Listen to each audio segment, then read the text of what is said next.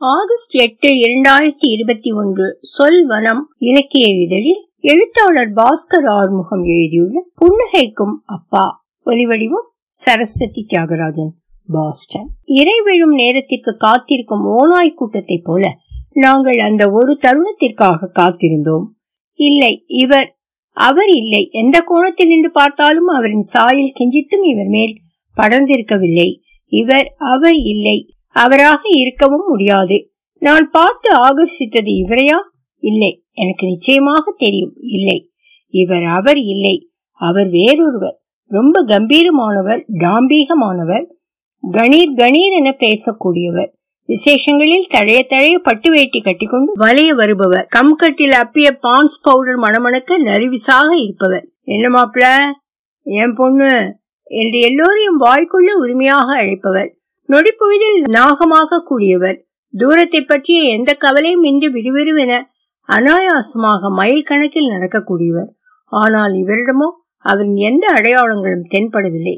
இவர் உடலில் அந்த திமிர் இல்லை எரியும் கண்களில் கோபமான பார்வை இல்லை தடித்த உதடுகளில் புகையிலையின் சாறு ஒட்டி இருக்கவில்லை கன்னங்கள் ஒட்டி போய் இருக்கின்றன சவரம் செய்யாத ஒரு மாத தாடியில் சுணங்கி கிடக்கிறார். தலைமயிர் புருவம் இமைகள் மீசை தாடி நெஞ்சு கை கால் என்று உடலில் ஒரு இடம் விடாமல் எல்லா மயிர்களும் சொல்லி வைத்தாற் போல வெள்ளி வெள்ளியாய் முளைத்து கிடக்கிறது. தேடி பிடித்தாலும் ஒன்று கூட கருப்பாக அம்பிடவில்லை. எல்லாமும் வெளுத்து போய்விட்டது. இடுப்பில் சுற்றியிருந்த கைலியை மட்டும் விலக்கி பார்க்க ஏனோ மனமில்லை. அது இங்கிதம் கருதி அல்ல. நாட்கணக்காக விளக்காததால் வெற்றிலைக்காரை படிந்த பற்கள் ஏதோ போல கெட்டி போயிருந்தன. வாயை பிளந்து பிளந்து அவர் விடும் மூச்சில் லேசான நாற்றம் கலந்து வந்தது. அடுப்படி சுவர் போல மேலெண்ணத்தில் கறி பிடித்திருந்தது. எல்லாம் சரிதான். உப்பு மட்டும்தான் ஒரு கல் ஜாஸ்தி போயிடுச்சு. ஒரு கல் அவ்வளவுதான். ஞாபகம் வச்சுக்கணும்னு என் புள்ள சமைச்சா போல கழுத. அந்த ழாவை அழுத்தம் திருத்தமாக எத்தனை சுத்தமாக உச்சரிப்பார் மனுஷன். பரவாயில்ல பரவாயில்லம்மா. விடு விடு. சாப்பாட்டை துல்லியமாக மதிப்பிடும் அந்த சிவப்பு நாக்கு வெந்து போயிருக்கு இவருக்கு. இவர் நிச்சயமாக அவர் கிடையாது. தலைமாட்டில் நின்று கொண்டு இவருக்கு அம்மா ஏன் தலைகோதி விடுகிறாள்? என்பது மட்டும் எனக்கு புரியவே இல்லை.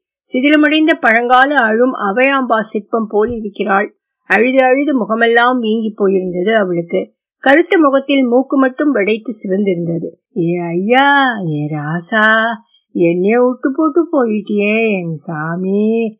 கொல்லி போட பிள்ளைங்க கூட இல்லாம நீயும் ஒண்ணும் இல்லாம போய் என்னையும் இப்படி அனாதி போனமா ஆக்கி போட்டியே. அட பாவி மனுஷா நீ உருப்படுவியா?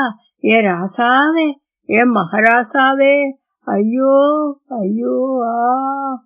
எதிர்ப்படுக்கையில் யாரோ ஒரு மனிதனின் மாறில் முட்டி மோதி குய்யோ முறையோ என்று அழுது கொண்டிருந்தாள். வயசான அம்மாள் ஒருவள். ஓவென குரலெடுத்து அவள் அழுத சத்தத்தில் நான் நின்றிருந்ததை நிமிர்ந்து பார்த்து அம்மா கவனித்தாள். தாண்டி வந்து கட்டி கொண்டாள் குலுங்கினாள் செருமினாள் பின் அழுதார். எப்பா ராசு தம்பி எப்பப்பா வந்த? நைட்டுக்கு சாப்பிட்டியா? கார்லயா வந்த? அம்மா அப்படி கேட்டதில் ஆச்சரியம் ஏதுமில்லை. அம்மாவை பொறுத்தவரை பஸ் ரயில் ஆட்டோ என் ஸ்கூட்டரில் வந்தால் கூட அதையேதான் கேட்டிருப்பாள். அப்பாவுக்கு சைக்கிள் விட தெரியாது. அவர் கூட எங்கு போனாலும் நடப்பயணத்தில் தான் அதனால் அம்மாவுக்கு நடக்கிறத தாண்டி எல்லாமே கார் பயணம் என்றாகிவிட்டது. ராசுப்பா உங்க அப்பாவை பாத்தியா? பாரியா? மூக்கை உறிஞ்சு கொண்டு இரண்டாவது முறையாக அப்பாவை எனக்கு அறிமுகப்படுத்தி வைத்தாள் அம்மா. இந்த முறையும் நானும் அப்பாவை அழுமுகமாகவே எதிர்கொள்கிறேன். பாருப்பா ராசு தான் பார்க்கணும் பார்க்கணும்னு ராத்திரி முழுக்க தூங்காம சொல்லிக்கிட்டு இருந்தாங்க. பொட்டு தூக்கம் இல்ல கண்ணுல. ரவ சோறு இறங்கல வாயில. ரெண்டு நாள்ல ஒரே புலம்ப. என் புள்ள வருது என் புள்ள வருதுன்னு அரிப்பாரிட்டு எடுத்துட்டாரு. பாருப்பா உங்க அப்பாவை பாரு. ஏதாவது பேசுப்பா அவங்க கிட்ட இந்தா இந்த தண்ணி அவங்களுக்கு கொஞ்சம் குடு. வட்டாவை நீட்டினாள். நான் கண்களை சுருக்கி அம்மாவை பார்த்தேன். அவள் தூங்கிக் கொண்டிருந்தவரிடம் பேசிக் கொண்டிருந்தாள். எதையோ சொல்லிக் கொண்டிருந்தாள். ஒரு ஆள் மட்டும் கூட இருங்க. மத்தவங்க எல்லாம் கிளம்புங்க. டாக்டர் வர நேரம். பார்த்தாக்கா சத்தம் போடுவாங்க. பேஷண்ட்டை பார்க்க வந்தவங்க எல்லாம் வெளியே போங்க. பள்ளிக்கூட பிள்ளை மாதிரி ஒப்புவித்து முடுவா திரும்பினாள் அந்த பணி நர்ஸ் எனக்கு தேவையில்லாமல் நிற்பது போல இருந்தது. அங்கிருந்து நகர்ந்து விடாமல் என்ற போது உங்க அப்பாவை பாருடா ராசு. அம்மாவின் உடைந்த குரல் இல்லை இவர் அவர் இல்லை. மனதுக்குள் நான் உங்க அப்பாவை பாருடா. அழுது கொண்டே மீண்டும் அவள் இல்லை இவர் அவராக இருக்க முடியாது. மீண்டும் நான் உங்க அப்பாவை இல்லை. மனதுக்குள் தேவையில்லாதது தர்க்கத்தின் கூச்சல் பேரிரைச்சல். ஆழ் மனத்திலிருந்து வந்த அச்சத்த கோர்வை ஆஸ்பத்திரி சுவர்களில் மோதி மோதி உடைகிறது. காது சபுகளை கிழித்துக் கொண்டு மண்டைக்குள் குடைகிறது. இரண்டு கைகளால் காதை அழுத்தி பொத்திக் கொண்டேன். அச்சத்தத்தில் இப்போது உடல் முழுவதும் அதிர்கிறது அச்சத்தில். உங்க அப்பாவை பாருடா உங்க அப்பாவை பாருடா. எனக்கு அந்த மாதிரி ஒரு அப்பாவை பார்த்தது போன்ற உணர்வு இம்மி துகள் அளவு கூட இல்லை. முயன்று பார்த்தும் நினைவில் வரவில்லை. கலகலப்பாக இயல்பாக சந்தோஷமான சிரித்த முகத்துடன் ஒரு அப்பாவை அவரின் பழைய கருப்பு வெள்ளை போட்டோக்களில் ஒன்று விடாமல் தேடி களைப்பானதுதான் மிச்சம். மருந்துக்கு கூட அவைகளில் சிரிப்பு இல்லை. ஏதோ பிடிவாதமாக சிரிப்பை அடக்கி கொண்டுதான் பவுஸ் கொடுத்திருக்கிறார் எல்லா தருணத்திலும். சிரிப்பின் மீது அப்படியென்ன பகை? ஏன் அத்தனை கோபம் இருந்தது என்பது எங்களுக்கு தெரியாது. எதையும் எங்களிடத்தில் அவர் பகிர்ந்து கொண்டதில்லை. இதோ இப்போது இந்த நொடி வரையில் நாங்கள் பார்த்து வளர்ந்ததெல்லாம் எப்போதும் ஏதோ முடுக்குடனே இருக்கும் அப்பாவைத்தான். வாய்விட்டு சிரிக்க நோகும் என்று உதட்டு ஓரங்களிலே அடக்கும் அப்பாவைத்தான். அப்பையை தவறிய போதும் அழாதவர் அக்கா கல்யாணத்தின் முந்தைய இரவில் குடித்துவிட்டு பொறுமி பொறுமி அழுது புலம்பியதாக அவருடன் அந்த இரவை கழித்த அண்ணன் சொன்னது நினைவில் வந்து போகிறது. அவர் புதிர்களின் புனைவு முரண்களின் உரு சினிமா நாடகம் என்று பொழுதுபோக்கில் நாட்டம் இல்லாதவர் தெருவோர ஆர்கெஸ்ட்ரா முடியும் பின்னிரவு வரை கூட நின்று கொண்டே ரசிப்பவர். தெரியாமல் சினிமா பார்க்க போகும் அம்மாவை சத்தம் போடும் அதே அப்பாதான் நாலாவது படிக்கும் என்னிடம் டிக்கெட்டுக்கு சில்லறை காசு கொடுத்து தனியாக சினிமாவுக்கு போய் வரச் சொன்னவர். எப்பவாவது மிகையாக குடித்திருந்தாலும் ரொம்ப சந்தோஷமாக இருந்தாலும் அவர் முழுமுழுக்கும் காலங்களில் அவள் வசந்தம் வரிகள் மட்டும். அவர் குரலிலேயே காற்றில் இன்னமும் கரையாமல் மிதந்தபடி இருக்கிறது. வீடு முழுக்க நிறைந்து தழும்புகிறது. அவசர அவசரமாக வேலைக்கு கிளம்பி அஞ்சரை மணி ரயிலை பிடிக்க விடுவிடுவென நடந்து தெருமுனையில் மறையும் அப்பாவின் உருவம். ரயிலில் விற்கும் பலாச்சுளை காராமணி சுண்டல் வெள்ளை பிஞ்சு கொய்யாக்கா சென்னாக்குண்ணி கருவாட்டுத்தூள் என்று கையில் எதையாவது பிடித்துக் கொண்டு களைப்பாக இரவில்தான் தோன்றும். வண்டிக்கு நேரம் விட்டதாக அம்மாவை சத்தம் போட்டுவிட்டு கடுப்புடன் கட்டி சோறு எடுத்து போகாத மதியங்களில் அவர் சாப்பிட்டதே இல்லை. தன் பசியை மறக்க செய்துவிட்டு அந்த காசில் எங்களுக்கு மெது பொட்டலம் வாங்கி வரும். அப்பாதான் கண்களில் நிழலாடுகிறாரே தவிர சிரித்து பேசி கலகலப்பான சாதாரண ஒரு அப்பாவை உணர்ந்த மாதிரி எனக்கு நினைவில்லை. ஏங்க? என்னங்க? தோ ராசு வந்திருக்கான் பாருங்களே. செத்த முழிச்சுதான் பாருங்களே. நீங்க தானே கேட்டுக்கிட்டே இருந்தீங்க. இந்த பாருங்க புள்ள அழுகுறான் பிள்ளைங்க எல்லாம் அழுகுதுங்க பாருங்க. அப்படியே இருக்காதீங்க எழுந்திரிங்க. எழுந்திருச்சு உட்காருங்க. ஒரு பக்கமாக வாயை கோணி கொண்டவரின் தலையை மடியில் தாங்கிக் கொண்டு அப்படியெல்லாம் பண்ணாதீங்க. எதுவும் சொல்ல முடியாத அம்மா அழுதாள். பாசமும் அழுகையும் அவளிடம் எப்பவுமே கையிருப்பு இருக்கும். எங்கேயாவது ஒழித்து வைத்திருப்பாள். இந்தாப்பா இந்த தண்ணியை உங்க அப்பாவுக்கு கொடு. மூக்கை சிந்தி புடவையில் துடைத்துக் கொண்டாள். நான் ஏனோ வட்டாவை வாங்க மறுத்தேன். எனக்கு உடல் லேசாக உதறியது. காதின் பின்பக்கத்தில் சரண வெப்ப காற்று அடிவயிற்றில் ஏதோ உழப்பல்கள் சீழ் வைத்த புண்ணை குளத்து மீன்கள் கவ்வி இழுப்பது போல உள்ளுக்குள் ஏதோ கடுகெடுத்தது. அம்மாவின் அழுகையும் பதட்டத்தையும் காணும்போது இவர் அவராக இருப்பாரோ என்ற ஐயம் அப்போதுதான் உரைத்தது எனக்கு. ஒருவேளை இவர் அவராக இருந்து இந்த தண்ணீர் அவரின் கடைசி தண்ணீராகி போனார் உள்ளிருந்து அந்த குரல் சீச்சி என்ன கற்பனை இது? நான் தலையை குலுக்கிக் கொண்டேன். நீர் கோர்த்த கண்களை அகல திறந்து வைத்தேன். வாத கணத்தில் விழுந்த உடல் மீது பாம்பு ஊர்வதைப் போல இருந்தது. அது கையறு நிலை கைமீறிய தருணம். பட்டாளத்திலே நீ வந்ததே இவரை அள்ளி வைக்கத்தான். மீண்டும் அதே குரல் குரூரமான அமைதியில் ஒலித்தது. அப்படி ஒரு நினைப்பு வந்ததற்கு உண்மைக்கு விற்கப்பட்டேன் எனக்கு என்மேலே அருவறுப்பாக இருந்தது. குறிந்து நின்றேன் தரை பார்த்தேன். மனதில் நினைப்பது எல்லாமும் உலகுக்கு கேட்காதபடி இருப்பதுதான் நல்லது. எங்க என்னங்க? இதோ ராசு வந்துட்டான் பாருங்க. கண்ணை தொடங்க. நேற்றுக்கு சொல்லிக்கிட்டு இருந்தீங்கல்ல காலையில புள்ள வந்துடுவான்னு இதோ வந்துட்டான் பாருங்க. எழுந்திரிச்சு பாருங்க. குலுங்கினாள். ஆச்சரியம்தான் அவளிடம் கண்ணீர் இன்னமும் மிச்சம் இருக்கிறது. பித்து பிடித்தவள் போல மீண்டும் மீண்டும் அதையே சொல்லிக் கொண்டிருந்தாள். இடையிடையே மாறில் அறைந்து கொண்டாள். என்னவெல்லாமோ பேசி பேசி இவரை கண்முழிக்க வைக்க அவள் போராடிய போராட்டமும் கெஞ்சல்களும் இவருக்கு கேட்கவில்லை போலும். அப்படியே பிரகனை என்று கிடந்தார். போன பொங்கலுக்கு பார்த்து சண்டை பிடித்து கோவித்துக் கொண்டு வேலைக்கு கிளம்பும் போது வெத்து மாறோடு வீட்டு வாசல் கதவோரம் நின்று கொண்டிருந்தவர் இவர் கிடையாது. கண்கள் நீர் திரையிட்டு மறைத்து கொண்டது. இமைகளை சிமிட்டிக் கொண்டே நின்றேன் நெஞ்சு விம்மி விம்மி வரும் அழுகையை தொண்டையில் புதைக்க. நான் போராடியது அம்மாவுக்கு மட்டும் தெரிந்திருக்கலாம். என்னையே பார்த்தாள். அவளுக்கு என்னை ஓயச் செய்ய வேண்டுமா வேண்டாமா என்று புரியாது தவித்தாள். அது அவளின் கையிறு நிலை. கைமீறிய தருணம். என்னங்க என்னங்க? அம்மா சதா இறைந்து கொண்டே இருந்தாள். அழுது கொண்டே இருந்தாள். என்னையும் அவரையும் மாறி மாறி பார்த்து கொண்டே இருந்தாள். நான் செய்வதறியாது தவித்தேன். ஏனென்று தெரியவில்லை. நான் அழுபவளையே பார்த்து கொண்டிருந்தேன். அப்போதெல்லாம் எனக்கு வெனவு தெரிந்து விட்டிருந்தது. அப்பா சாப்பிட உட்கார்ந்தாலே எனக்கு பயமாக இருக்கும். ஏதோ ஒரு வித பதற்றம் வந்து தொத்திக்கொள்ளும் உப்பு இல்ல காரம் பத்தல எதுக்கு தெரியாததை செய்யணும். கொஞ்சமா வெயி சமைக்கும் போதே ஒரு வா போட்டுப்பாரு அது இதுன்னு ஏதாவது குறை சொல்லி கொண்டேதான் சாப்பிடுவார்கள். அம்மாவை திட்டி தீர்ப்பதற்காகத்தான் அவர் சாப்பிட உட்கார்கிறாரோ என்று கூட எனக்கு தோன்றும். அவரிடம் திட்டு வாங்காது அம்மாவின் நாள் முற்று பெறாது. என்னடா? உங்க அப்பாக்கு இன்னைக்கு ஒன்னும் சொல்லல? ஏன் என்னாச்சு? குழம்பு நல்லா இருந்துச்சா?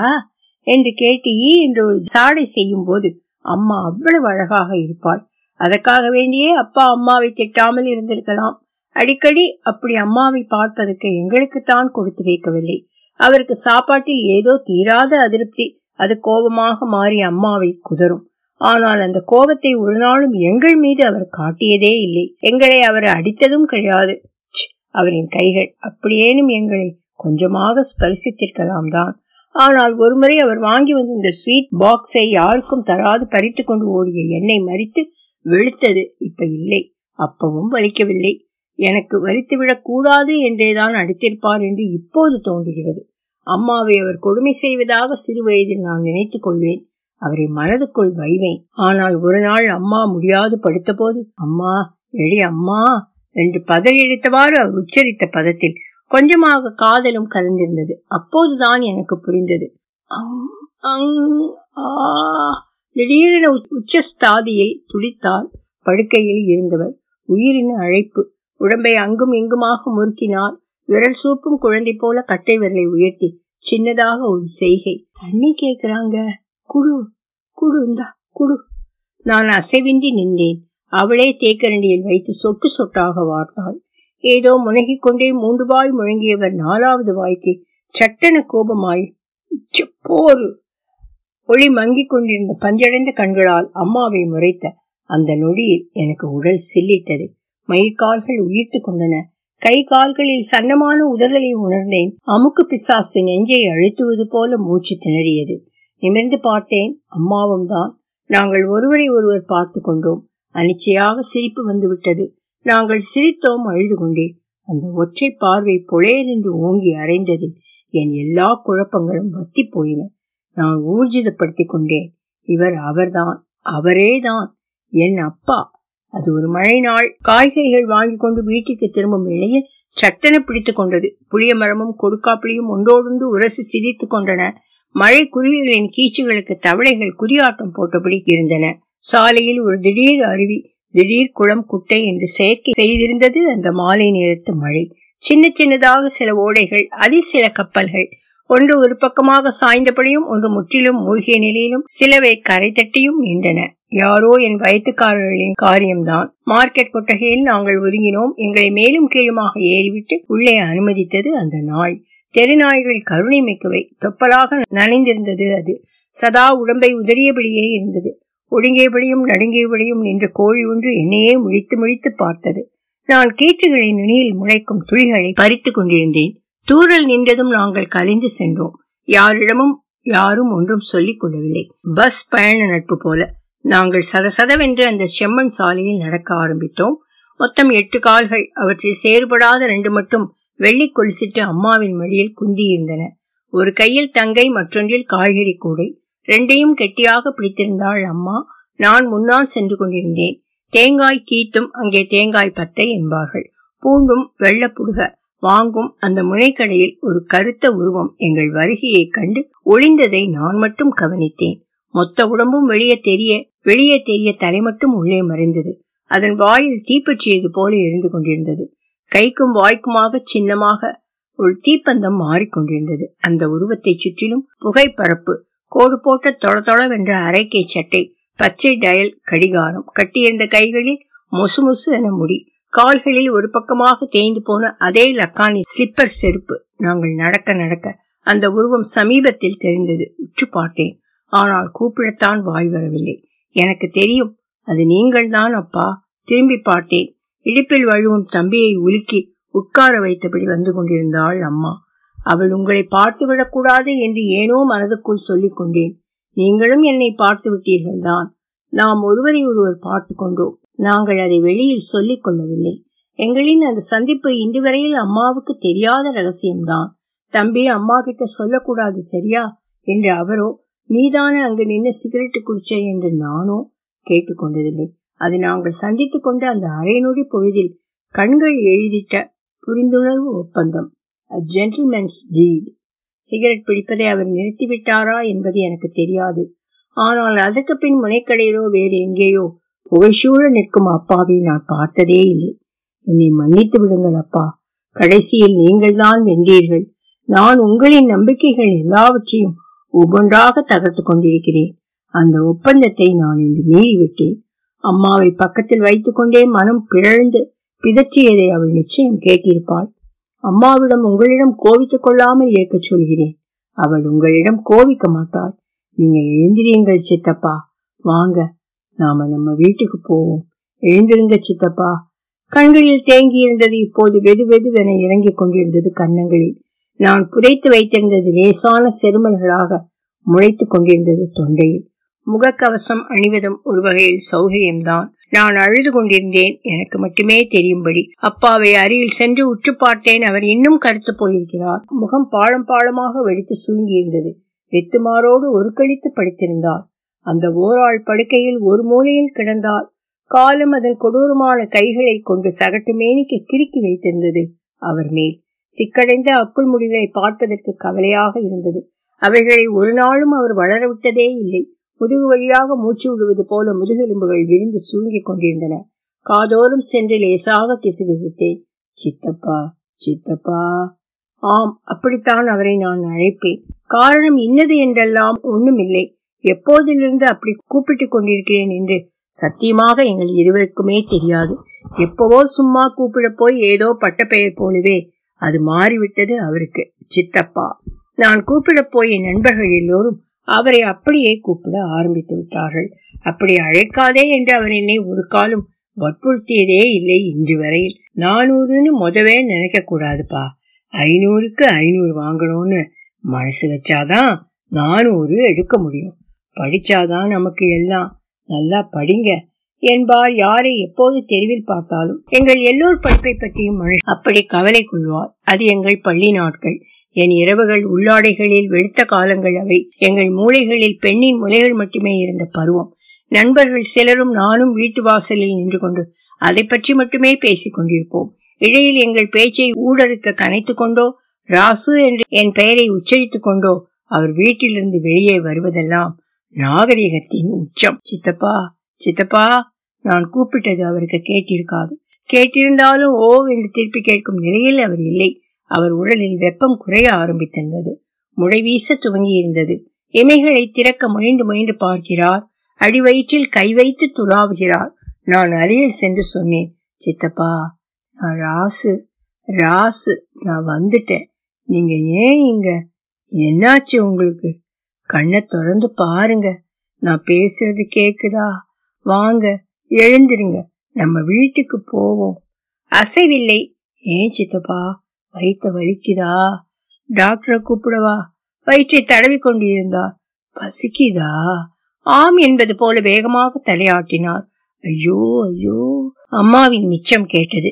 நான் உடைந்து அழுதேன். அரசு பள்ளியில் என்னை ஆறாம் வகுப்பில் சேர்த்துவிட்டு பெரிய கோவில் பிரகாரத்தில் உட்கார்ந்து நாம் மென்ற சப்பாத்திகள் இன்னமும் வாயோரமாக அழுத்துகின்றன அப்பா. தொக்கில் காரம் பத்தவில்லை என்று நீங்கள் சொன்னதையும் என்று அம்மா அலுப்பாக முக்கியதையும் ஏனோ திடீரென நினைவில் வருகிறது. கைலியை ஏற்றி விட்டு கொண்டே இருந்தவரிடம் ஏங்க ஒண்ணுக்கு போகணுமா? என்று கேட்டு அம்மா அவரின் அடிவயிற்றை வருடி விட்டதுதான் காதல். நாற்பது வருடமாக உள்ளுக்குள்ளே கிடந்து உழந்து கனிந்த காதல். அடிப்படையிலேயே மனிதர்கள் மிக மிக மேன்மையானவர்கள். உறவெல்லாம் சும்மா ஒப்புக்குத்தான் இரண்டாம் பட்சம்தான். கிடையில் கிடக்கும் சக மனிதனின் பீ மூத்திரத்தை அள்ளி போட வேண்டிய தேவைதான். அப்படி என்ன இருக்கிறது மனிதனுக்கு? ஆனாலும் செய்கிறான். அவன் என் அப்பனுக்கும் அம்மாளுக்கும் பெண்டு பிள்ளைக்கும் செய்யவில்லைதான். செய்ய மாட்டான் தான். அதனால் என்ன? அவனப்பன் ஆத்தாளுக்கும் செய்கிறானே. அது போதாதா? அவன் மேன்மையானவன் என்பதற்கு. கண்களை துடைத்து விட்டு கொண்டே நான் அவரிடம் பேசலானேன் நடுசாமம் வரையில் அம்மா விழித்திருந்தாள் என்றுதான் நினைக்கிறேன். நான் அவருடன் பேசிக் கொண்டிருந்தேன். அவரும் கொட்டிக் கொண்டிருந்தார் எங்களுடன் சில அதிகாலை பறவைகளும் ஐந்து மணி சூரியனும் சேர்ந்து கொண்டார்கள். விடிந்து விட்டிருந்தது. நான் இத்தனை வருடத்தில் பேசாத ஒட்டுமொத்தமாக பேசியது அவருக்கு கேட்டிருக்குமா என்பதை என்னால் அறுதியிட்டு கூற முடியாது. ஆனால் என் பேச்சின் சில இடங்களில் அவர் அழுதார். கண்ணீர் வழிந்தது. எழுந்திருச்சு வாங்க சித்தப்பா. நாம நம்ம வீட்டுக்கு போவோம். அப்பாவின் முப்பதாம் நாள் படையலுக்கு அவரின் மூக்கு கண்ணாடி அவரை உடலாக எடுத்து வந்து அணிவித்து வேஷ்டி சட்டை பேனா ஸ்படிகமணி மாலை என்று குவித்து வைத்திருந்தார்கள். பெரிய தலைவாழை இலை அவருக்கு விருப்ப உணவு என்றெல்லாம் இல்லை. கறி மீன் கோழி கருவாடு எல்லாம் சமைத்து பரப்பினார்கள். வேண்டுமென்றே உப்பு கம்மியாக போட்டு சமைத்திருந்தார்கள். எல்லாம் அம்மாவின் வேலைதான். அப்பா வந்து குறை சொல்ல வேண்டுமாம். இறுதியாக தேடி தேடி கண்டுபிடித்து விட்டிருந்தோம் அந்த பொக்கிஷத்தை. லேசாக புன்னகைக்கும் அப்பாவை. அது தங்கையின் மணநாள் ஆல்பத்தில் இருந்தது. அந்த மகிழ்நொழியை உரைய வைத்த அந்த ஒளி கலைஞனுக்கு தான் நன்றி சொல்லணும். Phone bill current bill laundry bill பால் பாக்கி மளிகை பாக்கி இவைகளை கணக்கிட்டு கொண்டே இருக்கும் அவர் பேனாவின் கிருக்கல் சத்தம் ஓய்ந்து போய் வீழ் வீழாகவே இல்லை. அவர் விலக்கி வைத்திருந்த அந்த நிசப்தத்தை எங்களால் பொறுத்து கொள்ளவே முடியவில்லை. அப்பா என்பவர் தனி மனிதனா? எழுபது வருட வாழ்க்கை. மனிதன் என்பவன் வெறும் ரத்தமும் சதையும் ஆனவனா? மாட குழியில் இறக்கி வைத்து உப்பும் மண்ணும் தள்ளி மூடி விடுவதால் அவன் இறந்தவன் ஆகி விடுவானா என்ன? மனிதன் என்பவன் நினைவுகளின் தொகுப்பு. அவன் யாரேனும் ஒருவரின் நினைவுகளில் வாழ்ந்து கொண்டேதான் இருக்கிறான் ஒவ்வொரு நொடியிலும். பத்தாவதில் நான் அதிக மார்க் எடுத்ததற்கு நீங்கள் வாங்கி வைத்த பூ போட்ட கண்ணாடி உங்கள் பிம்பத்தை தேடுமே. என்ன பதில் சொல்வேன் அப்பா? நீங்கள் வாங்கி வைத்த பிராந்தி பாட்டில்களை என்ன செய்வது அப்பா? கட்டி வைத்த பழைய பேப்பர் பண்டில்களை எவ்வளவு விலைக்கு போடட்டும்? சொல்லுங்கப்பா. காயலான் கடைக்காரனிடம் பேரம் இனிமேல் யார் பேசுவது? மீன்கார கிழவியிடம் கரார் காட்ட நீங்கள் எங்கே? மிலிட்டரி கேன்டீனில் நான் வாங்கி வரும் ரம் பாட்டில்களில் உங்கள் கோட்டாவை யாருக்கு கொடுக்க? எல்லாவற்றையும் கேட்டுக்கொண்டு சன்னமாக புகைப்படத்தில் புன்னகைக்கிறார் அப்பா. ஒலி வடிவம் சரஸ்வதி தியாகராஜன் பாஸ்டன்.